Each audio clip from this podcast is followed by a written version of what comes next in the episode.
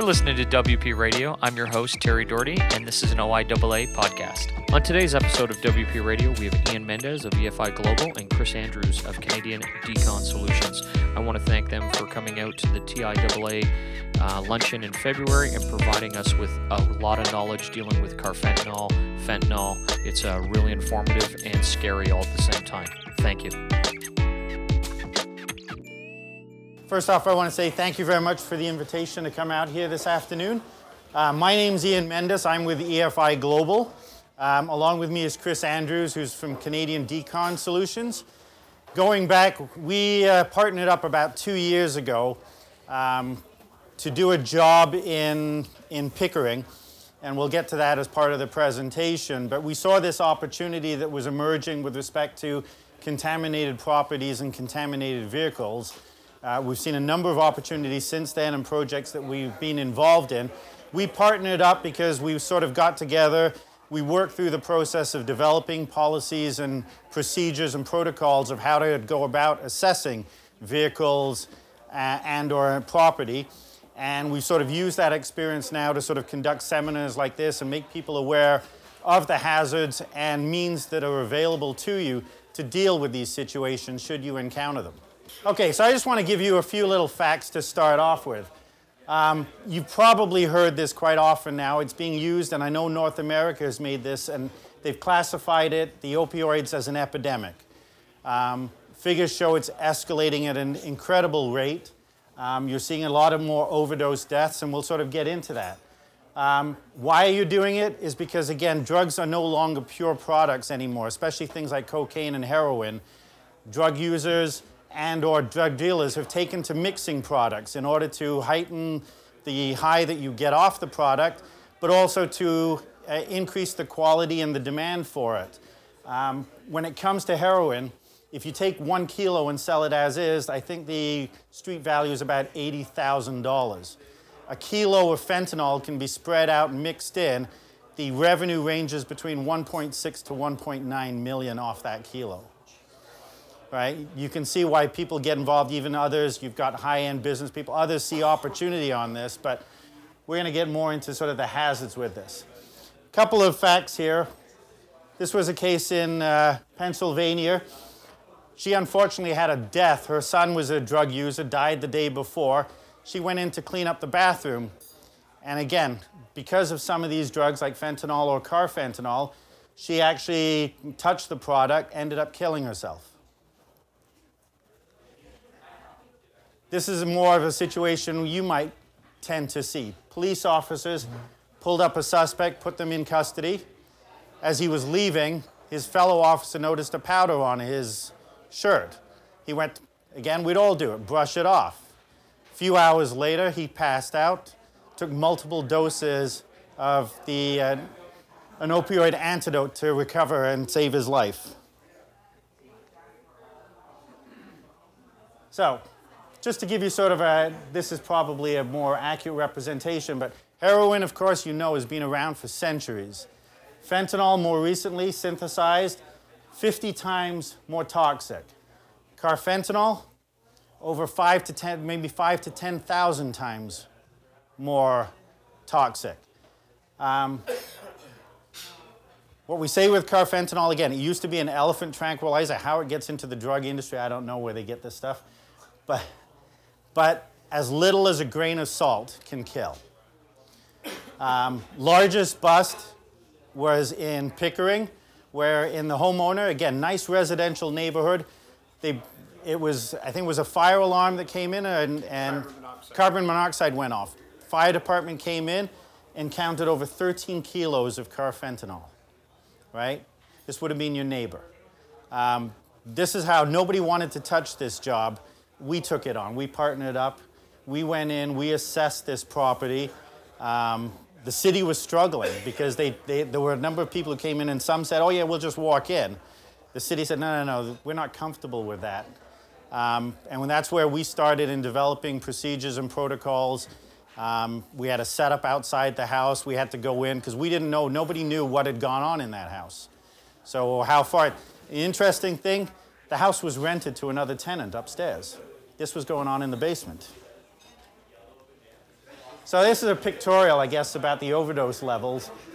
This is carfentanil, right?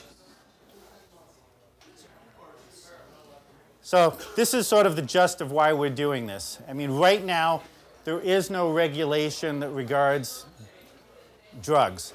Um, but anybody who is out in the public, you as adjusters or contractors walking into a place, again, depending on the property, could face environments such as this. And it's important you recognize the science and know who to call or when to back out. Um, so, to summarize, we've sort of together put together approach. Um, in many cases, when you say drugs now, like I said earlier, you don't know what you're dealing with, right? How do you go about assessing it? How can you do it? We've developed a procedure. Chris has an instrument that we sort of use to, and he'll talk about this, to assess what is there. We didn't have that the first time we did this, but it's part of the evolution uh, of the process that we've developed. But we had to go in. We're going to talk about a case study. Not always do we encounter one drug. As I said, you do mix. But we look at it from the perspective of, again, we want to make a vehicle reusable. We want to make a home rehabitable. And when I look at that and assess it, I'm thinking of if it was my house and I have a baby, right? That baby is going to find things that otherwise I might not look at. So we've gone in, and the job we did before, we looked at everything, including window stripping and the baseboards, and if they weren't sealed, we tore them off because powder can find its way behind. And if you go to do it later on and encounter that, there's going to be an issue. So in our assessment, we're going through, we're looking at the common areas, but we're also looking at the ventilation system, how it might have been carried, what they might have been done. Um, our typical approach, if there's soft materials, we don't generally clean them. We believe you bag them. It's up to the homeowner if he wants to keep them. Otherwise, we recommend you destroy them. Um, it's another thing. Some people wash surfaces. If you just wash it with water, you've still got a, you know, a potentially hazardous product there. Where does that go? Right? So Chris will talk about his product and why it's more advantageous.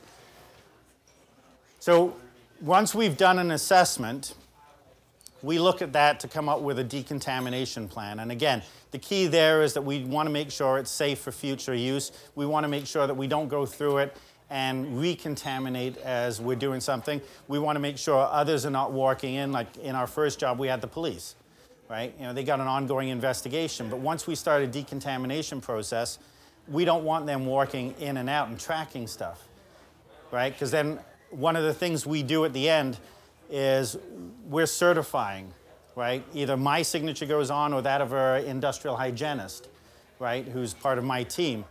We're signing off on the documentation that we provide as to what we've done and, and certifying the results. So when we get to the decontamination, we're working with Chris. We, we've had other contractors that approach us, but again, we've developed a process that we're comfortable with and we have confidence in, and the protocols have been developed in combination with each other. Uh, health and safety is always paramount in doing this. It's not just anybody that can go in, and even from my end, the technicians that I have that do this are all hazmat trained, right? It won't just be anybody um, their health and safety is paramount. So when they come out, if we don't know the drug or depending on what we're using, we go through a rigorous process on the end to decontaminate, which usually involves other bodies to spray down because, again, you go to remove something and get it on you. You've seen what can happen with carfentanil. If you're not a user, that could be toxic to them. And one of the things I recommend, uh, again, there's a lot of contractors that can come in and clean, but and then we'll say it's clean. Whose word do you want to take on it? So I generally recommend for coverage and from protection and from a liability standpoint that you do third party testing. And, and that's what we've done on our jobs. We usually collect a couple of other samples that we've got a lab that will analyze them um, just to verify that the work that we've done meets the remedial objectives that we've established. I'm going to talk a little bit about that. In Canada, currently, there are no remedial objectives. There are no guidelines for this. You'll find some in different states and overseas. Currently, Alberta is developing a guideline for dealing with fentanyl. Fentanyl is a big problem out west. Um, that guideline, I believe, is due to be released next month. Um, I spent two days and several hours in conversation. I've been part of the team that was consulted on that because we're one of the few parties that have had experience with this. Um, the party that was putting this guideline together was pretty much doing a literature research. Nobody actually had practical experience. Um, and I actually will be going, there's going to be a stakeholder meeting for those that have been involved to sort of review this and provide input. So EFI has been involved in that process. Um, and as I said, all our process, usually after the assessment and then after the end of the decontamination, will provide a detailed report that provides all the results and typically will be signed off by my industrial hygienist. So this is one of our case studies. Um, again, high-end house. I don't know if you remember, I, this, this draws parallels for me to the movie Scarface. The only reason we found 25 of the 31 areas, and we're talking closets everywhere, had some form of drug residue. And interesting enough, it went as high as the ceiling. It was on chandeliers. So we're trying to figure out like what went on in the house that you know you'd get drug residue all over the place like that. But anyway, um, while cocaine was the predominant compound, we did find evidence of fentanyl, procaine, and methamphetamines in some of the rooms. So, because we had widespread drugs and we had a mix and we had it on intricate pieces of furniture, we had to come up with an assessment, pro, uh, sorry, a, a, decontamination program to sort of deal with that. Um, the other thing was sort of the access, garage, everything controlled. So first thing we do is we lock up most of the entrances. We, we uh, remove the garage, the automatic garage opener, so you couldn't get access that way and then we put a lockbox on one entrance so that we had controlled access. Then we had to decide. This was also a bit of a, and, and Chris may talk a little bit more about this. We've been trying to go through the process of looking. We recognize cost is a factor. Um, there are other agents out there that will work with some products, but not necessarily as effective with others. So we've been kind of going through a bit of a research project as well. When we get opportunity, we kind of look at some of the other products to see and test and see how effective it is. So this was one of those jobs where we tried something initially, it worked, but not as effective with all the products. So uh, Chris can speak to that when he gets up. So again, we established with this that once you leave this premises, you go through a decontamination zone, right? Where we use the same product, we spray, everyone's wearing multiple gloves, breathing apparatus depending on what we're dealing with. Once we've sprayed the place multiple times, then we can downgrade. But typically to start, we're on, proceeding on the side of safety. We established, again, one of the things here was the humidity and the electrostatic properties of the cocaine, which keeps it sort of airborne and makes it difficult. So we changed the setting inside. We used moisture to try and clear the air and then remove the product. The chandeliers, we tried, we couldn't get those clean, so we eventually removed them. We established negative pressure. Again, a lot of drug residue can get moved through the ventilation system. That's hard. You're not going to tear out a whole ventilation system. But we will assess all the access points. We do go, go through quite the effort to sort of clean through the system and make sure that we vacuum out and then spray it as best as possible to reduce any potential. So here's some of the other steps. Again, we sort of said soft materials, drapes, loose material. The owner, I believe, in this case, he wanted the stuff still, right? Wasn't it? Yeah. Yeah, so we bagged it all. We had bins brought in and we put it in there for him to just remove it. We deal with hard surfaces. Anything that we feel like we can treat and assure that it's clean, that's what we want to deal with. We vacuum the surfaces. Now, again, when we get to that, we're going thorough. We remove all fixtures, light fixtures, covers, uh, vent caps. We clean all of those and spray those, but we vacuum inside and then we spray that inside as well. Walls, flooring, ceilings, cupboards, appliances, anything that's remaining, we do that. Drains, again, depending on what went on a property, a lot of times you've seen in the movies, they flush it down. We had a septic tank where we found drug residue in the septic tank. We flushed out everything, we flushed product down there, we try to clean out the whole system. After which we've applied the product, we have a cleaning operation where we'll either use water and or a cleaning agent to make sure whatever residue, uh, although it's non-hazardous now, it can be leave a sort of a, a, a tacky uh, touch to the surface. So again, our objective is to make it rehabitable. So it's not just to treat it. We want to make sure it's clean and rendered suitable for reuse. We use a Smith detector. Anyone who's not familiar with that name, if you've gone through the airport, then you've pretty much seen it, right? Where they swab your computer. It allows us to get instantaneous results, at least of the presence or absence of a drug.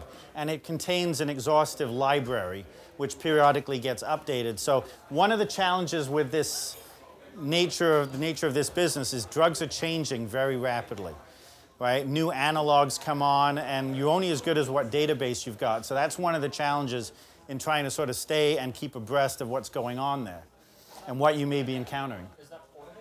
Yes. Bring it on site? Yes. Right? So, and, and again, with that thing, we've worked it out, but if I was to use anyone else, I'd want to know what they're doing for calibrating, how often. These are all things, otherwise, I mean, how good is the instrument? Right? That's where, as a consultant, we provide that independent assessment and objectivity. And if I'm going to sign off on a report, I want to make sure um, that the contractor is doing the job appropriately, right? And that I can stand by and put my name. He's not signing the report, right? But I would recommend for them, it's to their interest too, because if there's future liability, they don't want to encounter it. It'll only take one of these jobs or one death. If there's a lawsuit, right? How much money can you make and how much is it going to cost you? Right? And who wants that on? Personally, I don't want it on my conscience.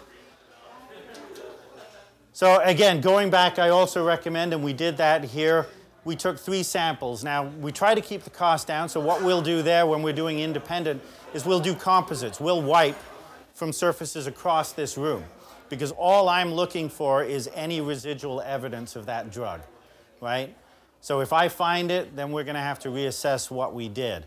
Um, but I won't take it in the whole house, right? You know, I could save a cost, but it's not doesn't make economical sense to do that because if you find it, then you're doing the whole house.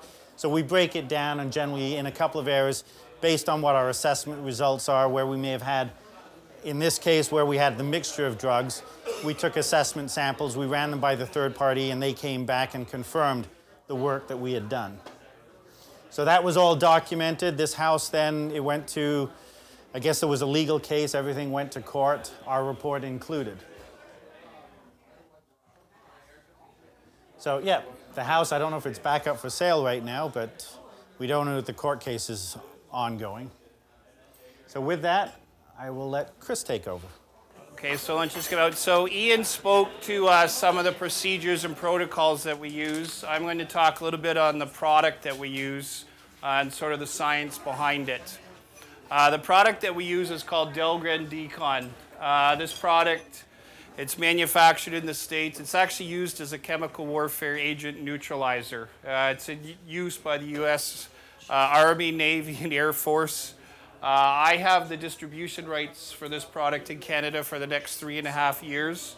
I can sell the product commercially. It is commercially available. It's not a restricted product, but I do have to take care and uh, track who I sell it to. Uh, the product can't be exported out of the country. Obviously, we want to ensure that we keep it out of the criminal element.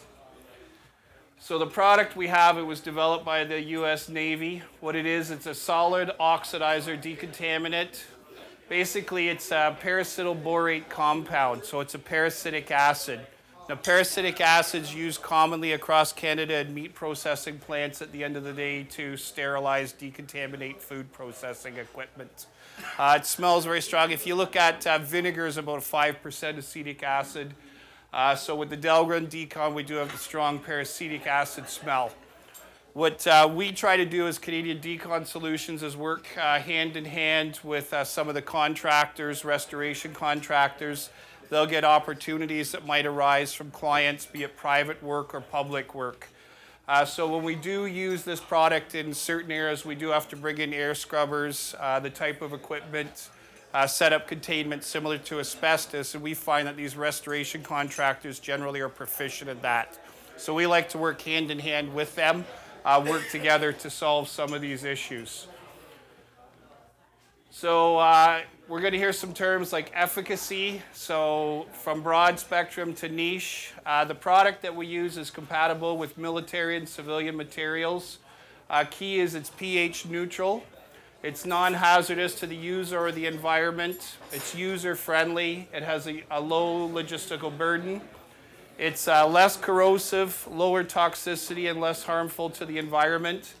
So, for example, we get a lot of vehicles. We're processing anywhere from three to six vehicles a month. We can apply this product onto uh, soft fabrics in a vehicle, headliners, etc., and we're not bleaching it out or damaging it. Basically, we apply this product and then uh, remove the residue of the product with carpet extractors. And one of the things that we offer is we offer true chemical destruction of these synthetic opioids. Uh, so it's a patented formula. It's a solid oxidizer. We provide 25 to 30% weight of peracetic acid.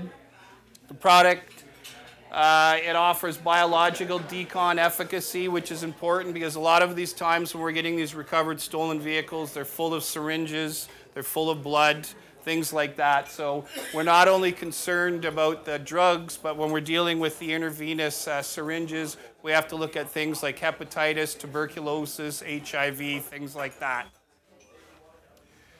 So we can mix it. It can be applied with any sort of pump sprayer. Uh, we mix it with a container that it comes with. The only additive required is water. And as this was developed by the US Navy, we can use fresh salt or brackish water. Uh, it's non-corrosive to the applicator. It's compatible with all commercial sprayers. A lot of restoration contractors will have a large inventory of pump sprayers, etc. Uh, we use it with electrostatic sprayers to get increased coverage. Can also be applied via industrial power sprayers, military decon applicators, etc. Uh, it's applied using a spraying method, a mist, and one to two passes is all that's needed. Uh, it can be sprayed or it can be foamed. So it's fairly simple. All the packages come with uh, mixing instructions. Uh, because the product comes from the US currently, we have MSDS information in English and Spanish. We're currently working on getting uh, mixing instructions and SDS information in French. Uh, basically, it comes in a three part mixture it's a part A, a part B1, and a part B2. I don't know why the Americans go with a B1 and a B2. I would have gone A, B, and C. Keep it simple, but it's an American thing. So once the product's mixed, we've got a six hour pot life. So it's going to be efficacious against these uh, neutralization of these synthetic opioids, methamphetamines, heroines, etc., for about six hours. After six hours, it's going to start to break down.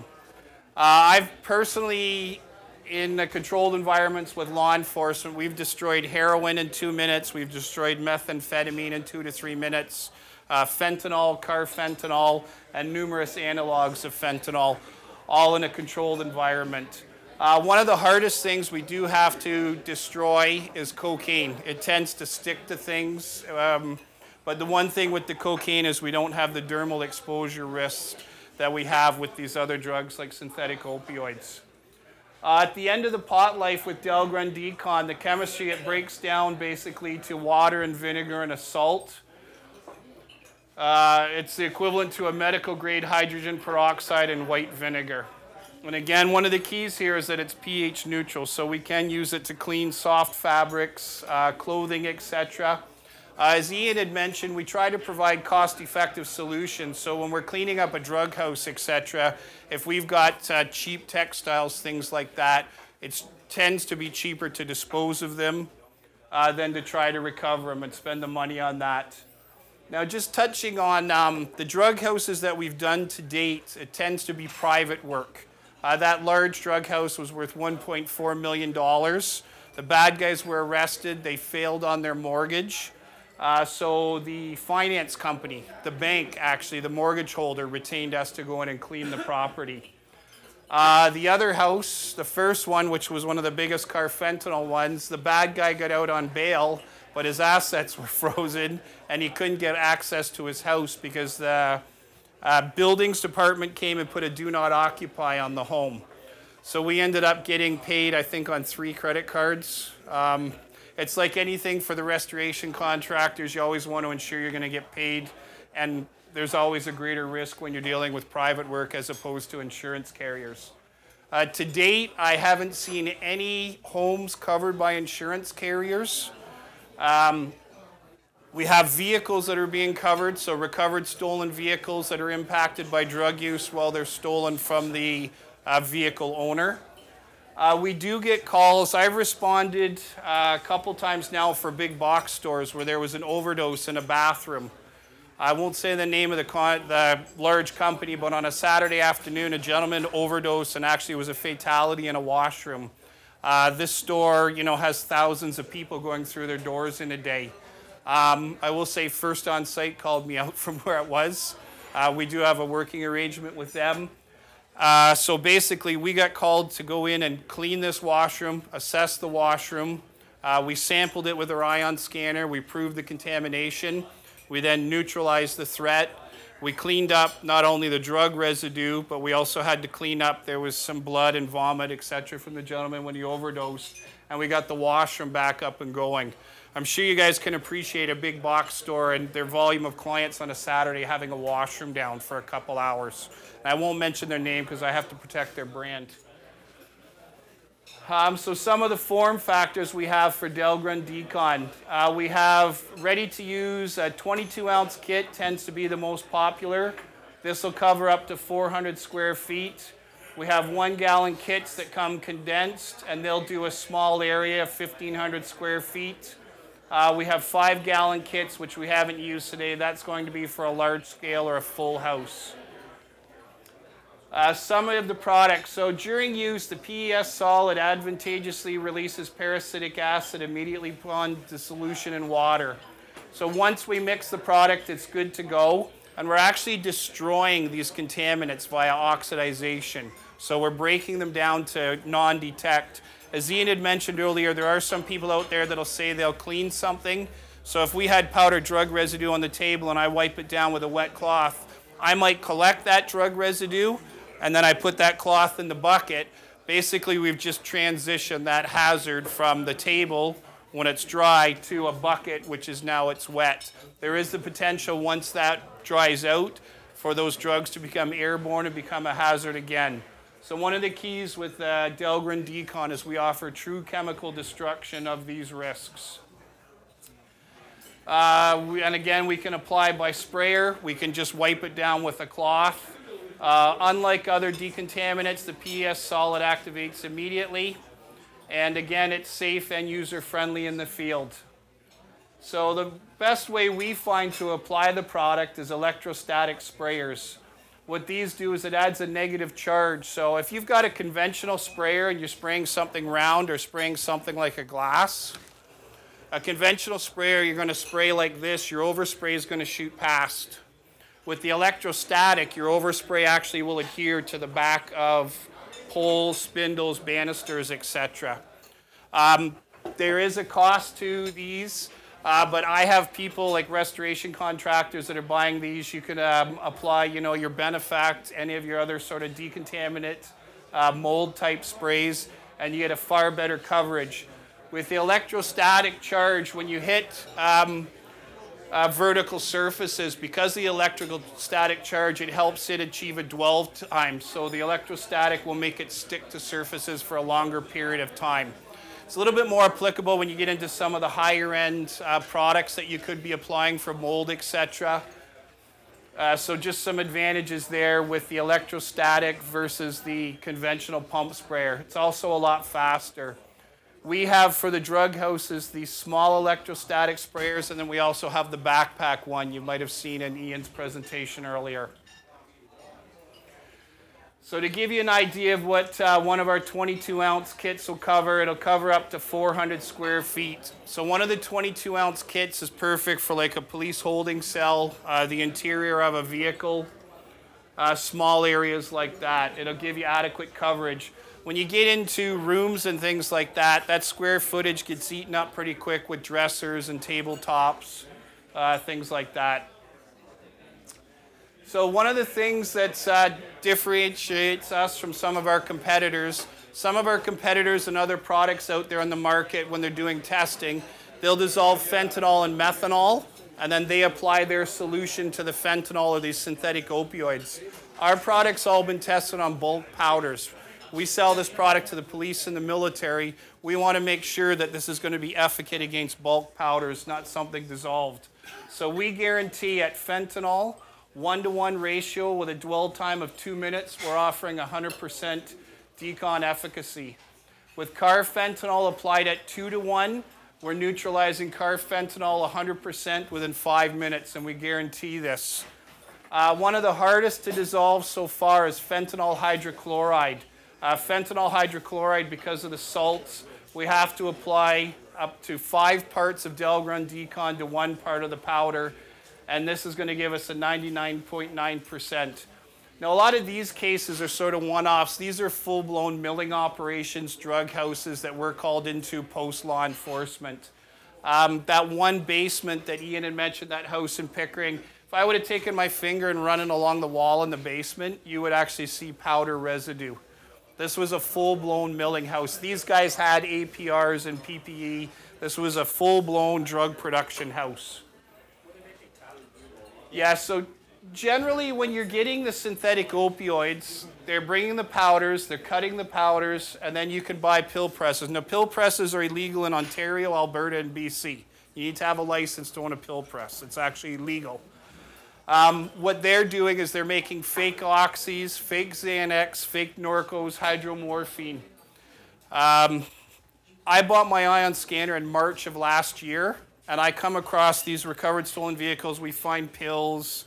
I've seen some really good oxycodones, uh, 80 mils to date, and my machine will detect oxy. I have not found an actual oxy since March, so we're almost on a year. Every oxy I come across is fake. It comes up W18 fentanyl, carfentanil. And this is a, a big thing, um, the fake Xanax out there. A lot of people think they're taking a Xanax, they think they're taking an oxy, when in fact they're not. We've got um, what we call sort of the naive victims. You know, maybe the soccer mom on a Wednesday night, she thinks she's having a glass of wine and a Xanax. Well, it's not a real Xanax. Uh, you can buy like the pill, uh, the pill presses are illegal, but you can actually buy the tablets and the stamps, and they'll press a thing that says Oxy and with the 80s. You can buy that green dye. Same thing with the Xanax. I've seen some Xanax that look really good, and I've seen some Xanax that look really bad.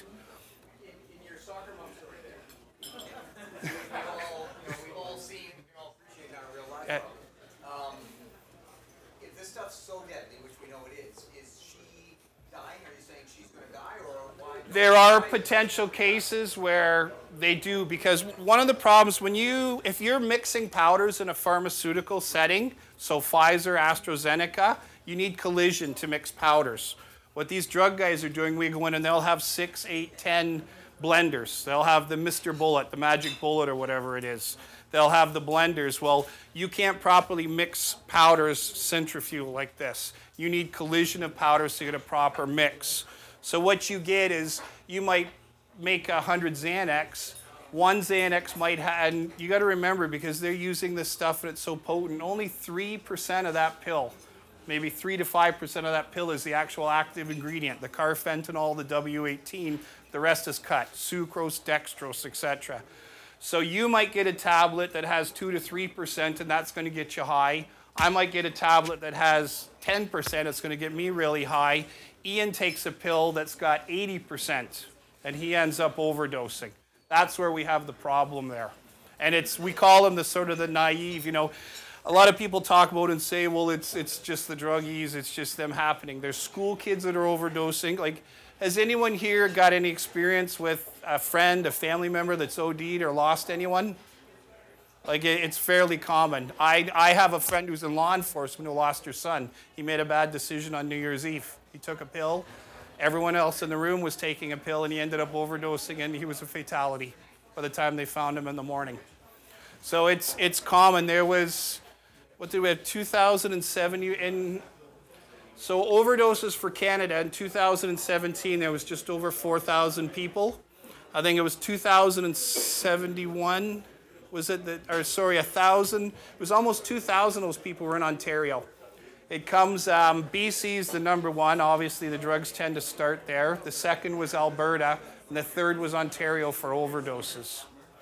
So I always stress to people no street drugs, no powder drugs, no pills. I tell everyone and their kids because it's just not real. It's too easy for somebody to go and order. I mean, we can, you go on Google right now, and I could order up fentanyl, carfentanil off my phone with a credit card number from China. It'll be here in five to 10 days. I can order the guaranteed shipment.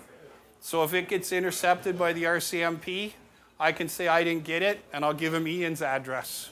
And then they'll ship it to Ian's address.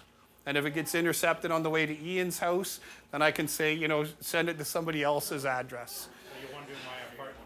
It's, it's just it's just too easy for people to get this. Whereas, you know, the heroin and that it had to be grown, you know, there was a season and then it had to be imported and smuggled into the country.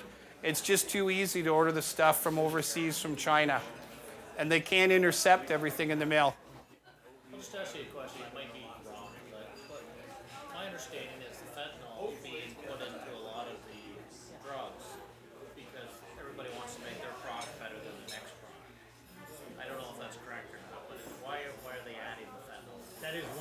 Well, that's fentanyl's the active ingredient. That's what the street drug guys are putting in. That's what's going to give people the buzz. You cut, you know, fentanyl into heroin. You can buy pure heroin. Uh, you cut it with fentanyl. You can order as small as $800 worth of fentanyl, and it can be shipped to you. And then once you get it, then you can cut your other drugs. So they're cutting it into cocaine. They're cutting it into methamphetamine. So my understanding is, obviously we have the reserve right down here local to us, right? Fifty good pot shops, whatever. I know a couple of cops locally in our area, and they say they're finding fentanyl in the marijuana, right? And the weed stuff, which. Yeah, and so, I asked them, okay. That's kind of the question when I kind of said, I said, well. Okay, so there, would they do that? there's a lot of misinformation out there. So pyrolysis, combustion of fentanyl. Um, a cigarette burns at about 300 degrees just when it's sitting. When you inhale that cigarette, it's going to be about 800 degrees Celsius. So you could vaporize fentanyl. Fentanyl can be vaporized up to about 300 degrees. Fentanyl, it can be burned. So these vape pens that kids have, they're about 280 to 300 degrees. When you get up over 320 degrees, fentanyl reverts back to aniline, some of its precursors, um, styrene, etc. So it wouldn't be palatable. And a lot of people always tell me fentanyl is in the marijuana. It's not. If if you had a a marijuana cigarette that had fentanyl in with it, it's not there. The taste would be so unpalatable, you wouldn't want anything to do with it. Aniline, one of the precursors for fentanyl, smells strong, strong like fish oil. And I can't really get in. Fentanyl to make is not that hard. I, don't, I can't get into for obvious reasons on how to make it. But the combustion of fentanyl, I can assure you, in a vape pen, potentially, but in a marijuana cigarette or in a bong or in a pipe, it's not going to happen. If, if, if you tasted it, the, the taste would be so unpalatable, you'd stop smoking. So are certain drug users actually willingly using and taking fentanyl because they're trusting the source to Oh, yeah. So, so fentanyl, the, the hardcore drug users want it. They look for it. They'll take fentanyl over heroin. Fentanyl will appease your heroin addiction. If you're addicted to heroin and you get pure fentanyl, it will appease your heroin addiction. This uh, purple fentanyl that they're talking about, I don't know if you guys have heard of that. It's a, it's a mixture of W18, carfentanil, and fentanyl. They diet, it's a specialty mixture.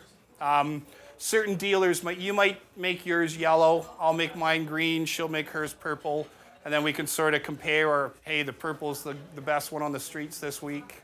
Uh, have you tried the purple? How does that not just kill you? Sorry? How are you not dead? Uh, well, because it's cut. Again, the active drug in the powders that they're taking is only about 3 to 5%. But if they don't mix it properly and you get a 15% dose or a 20% dose, you're going down fast.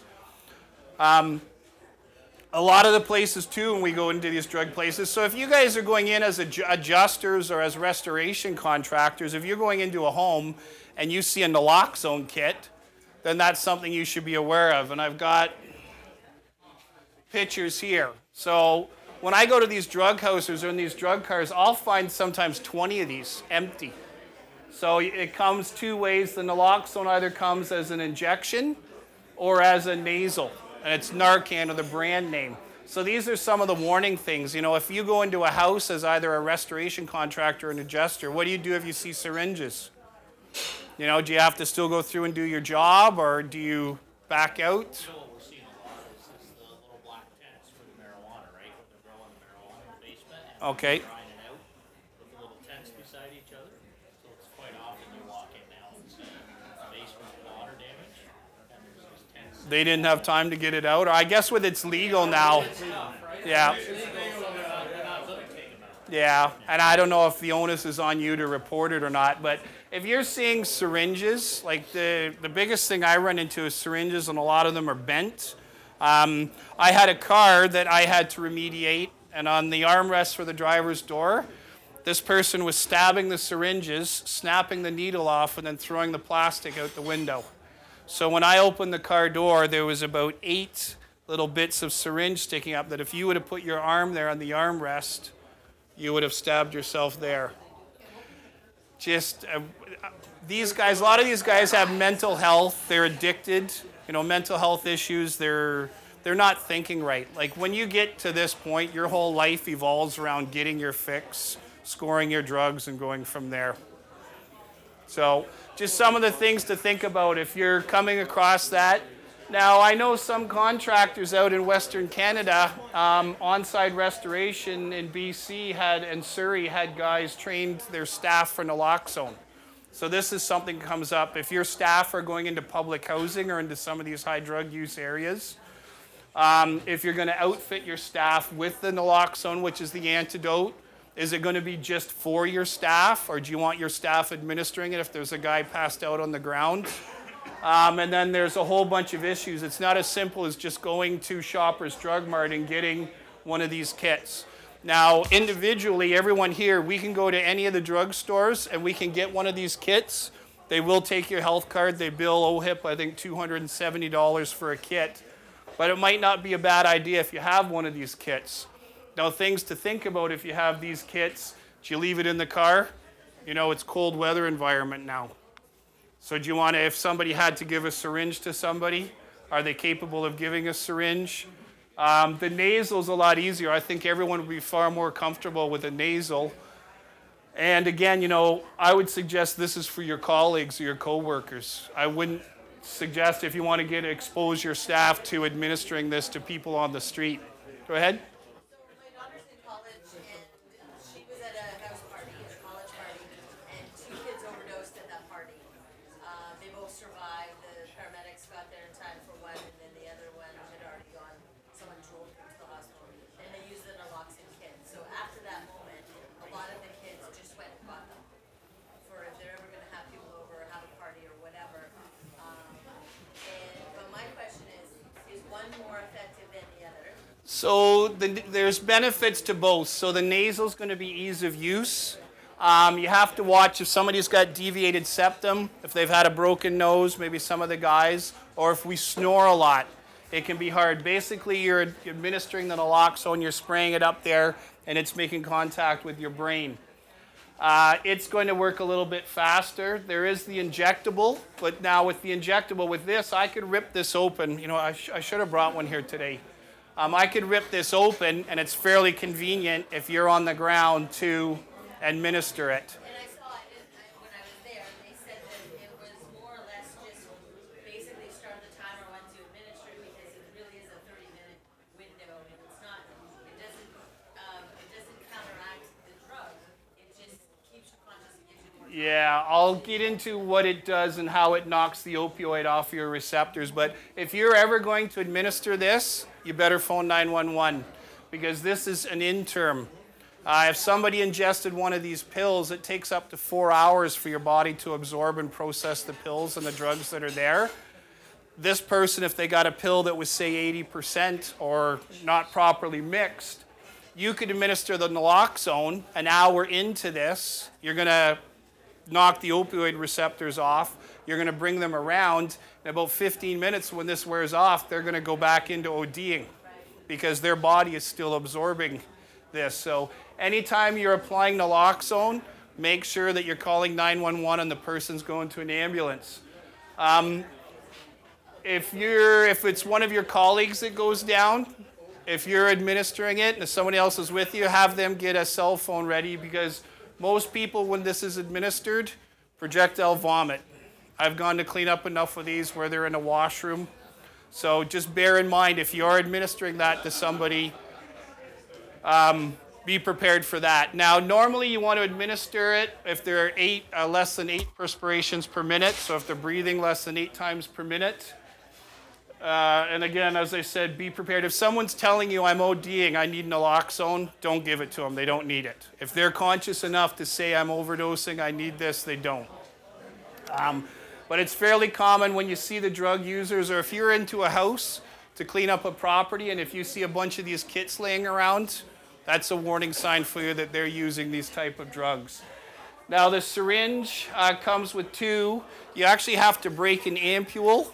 Then you have to draw the serum up into the syringe, and then it's intermuscular. So you're going to stab it into the meaty part of the thigh, the butt, the shoulder, the arm, etc.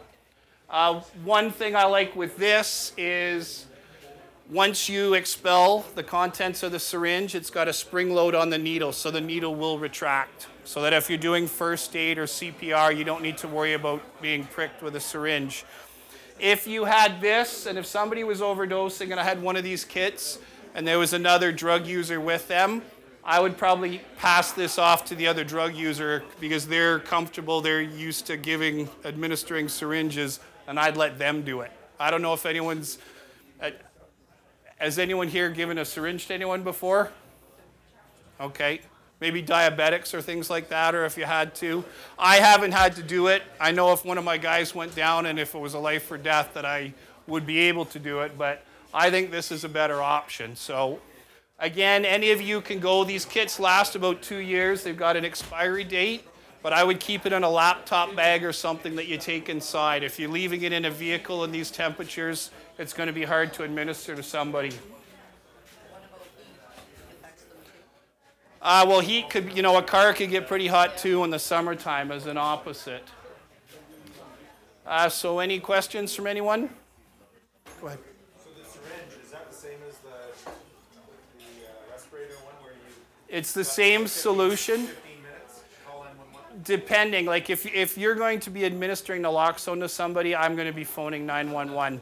And something you have to watch. So the guys that work for me are full-time firefighters. They work for me part-time.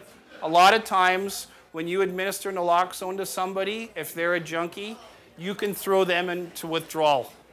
So you've just ruined their high. You know, they just stole $20 in copper to get high, and you've just wrecked that high for them. So a lot of times they come up swinging. A lot of my uh, colleagues that are paramedics, etc., they're actually strapping people down now, and they're maybe administering half they're not going to give them the full dose. They only want to administer enough of the antidote to bring that person around till they're breathing. We don't want them getting up. There's cases where you can administer that, the guy gets up and runs away down the road. Now, if you're a police officer, you got to chase the guy down. So, I think it's more a comfort level. You had a question?